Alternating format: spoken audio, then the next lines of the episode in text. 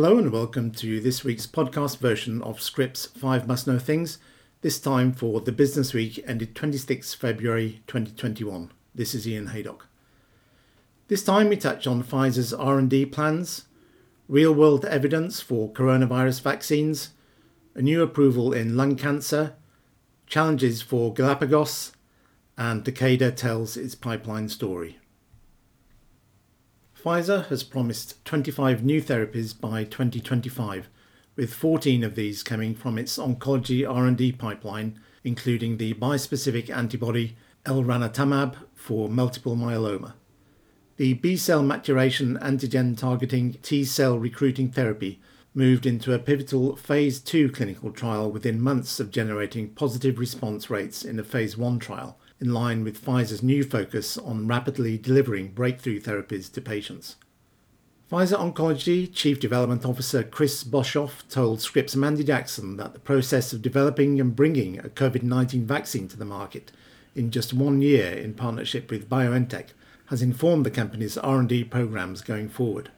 However, Pfizer CEO Albert Bourla said during a pair of investor days in September that the company has spent the past few years improving its R&D productivity so that it can move programs forward with the speed of a biotechnology firm but the scale of a big pharma company. Pfizer's entering a new era to have an extraordinary focus on our science and the value that our science can bring to patients, Boshoff said in a recent interview.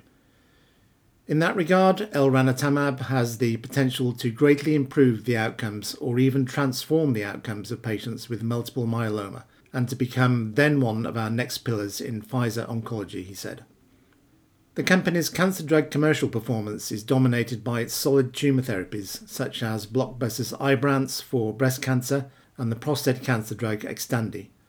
However, if elranatamab is approved for fourth line or later treatment of multiple myeloma, the bispecific antibody will be Pfizer's eighth approved product for hematological malignancies. Two UK real world studies have shown that COVID 19 vaccination programs using the Pfizer BioNTech and AstraZeneca Oxford jabs are contributing to a sharp drop in hospitalizations, even after just the first of two doses. Independent experts have cautioned about reading too much into the early data, but the results could eventually vindicate both the UK decision to space out dosing by 12 weeks and demonstrate the efficacy of the AstraZeneca Oxford vaccine in the older patient groups, which has been the subject of much controversy. Andrew McConaghie reports that by 19th February, the UK had vaccinated more than 17.2 million people, or 25% of the population, having prioritised the over 80s and healthcare workers and making it a frontrunner internationally. Early results from the EAVE 2 study in Scotland found that Pfizer's Comirnaty, which is BNT 162b2 vaccine, cut hospital admissions up to 85% four weeks after the first dose, while the AstraZeneca shot cut admissions by up to 94%. The study covered 1.14 million vaccinations given in Scotland between 8th December and 15th February. The study authors cautioned that the preliminary data did not allow for comparisons between the two vaccines.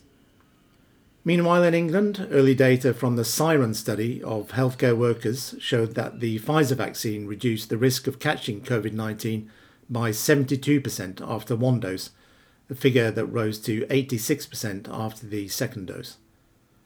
The studies back up similar results from Israel, which has been the fastest of any country in immunising its population but using only the Pfizer vaccine.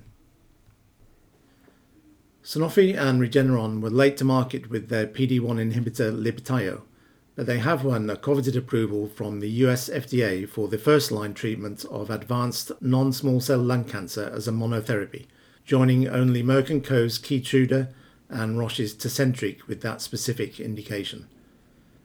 Jessica Merrill writes that the commercial opportunity is considered a significant one in the field of cancer, but Merck's Keytruda has emerged as the gold standard treatment for advanced NSCLC, so Sanofi and Regeneron will have an uphill battle breaking into the market against this entrenched rival. The physicians who treat NSCLC are a data driven group and appreciate having multiple treatment options, Sanofi said. There is no indication that the companies will try to compete on pricing, as Sanofi said the price is in line with current PD1 inhibitors in the US. Libtayo's initial 2018 FDA approval was for cutaneous squamous cell carcinoma. It was the sixth PD1 or L1 inhibitor to reach the US market. The FDA recently expanded the label to include an indication for basal cell carcinoma in February.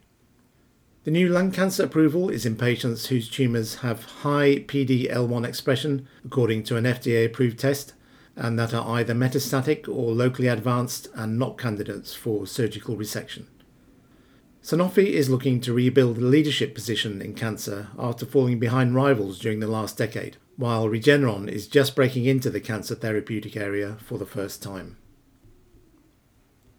Despite the recent failures of fibrosis drug ziritaxestat and osteoarthritis asset GLPG 1972, plus the decision by partner Gilead Sciences not to develop filgotinib in the US for rheumatoid arthritis, Galapagos says its appetite for high risk clinical projects remains undiminished.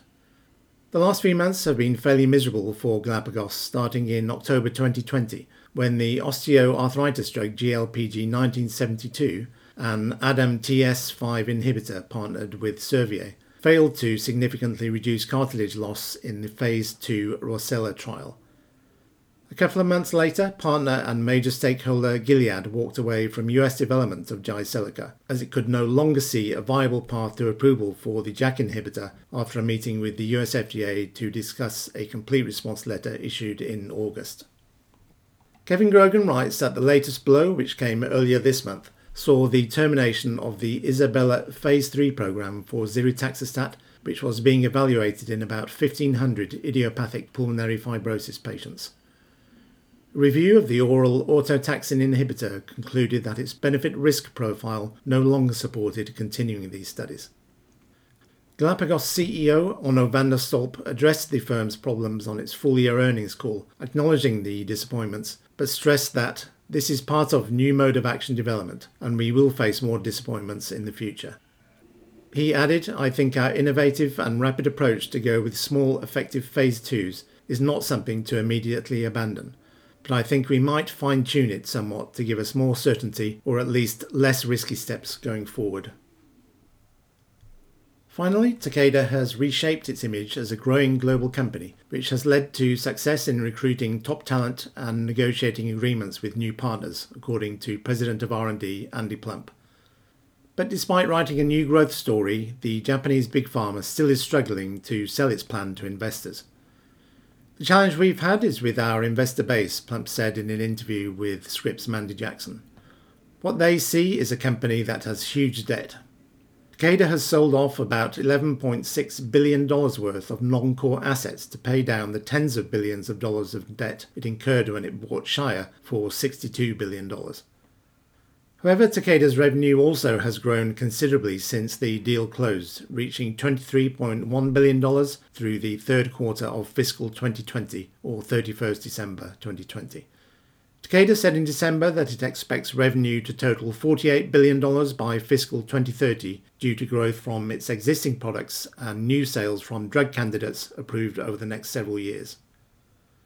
We have a marketed portfolio that's quite attractive, but we don't have a lot of life cycle management driving growth, Plump said. And so we've been asked repeatedly to be more engaged and to be more declarative as to what we are seeing and to share more. We've been stepping out in front of ourselves, trying to be more explicit around what these Wave 1 products are, and we've gotten a lot of positive feedback from investors, Plump said. They haven't invested yet, the stock is still stagnant. That will change this year. I think 2021 will be an inflection year for us, he added. That's all for this week. Many thanks for listening, and just a reminder that this and all our other podcasts are now also available on Spotify via our new Informa Pharma Intelligence channel there. Bye for now.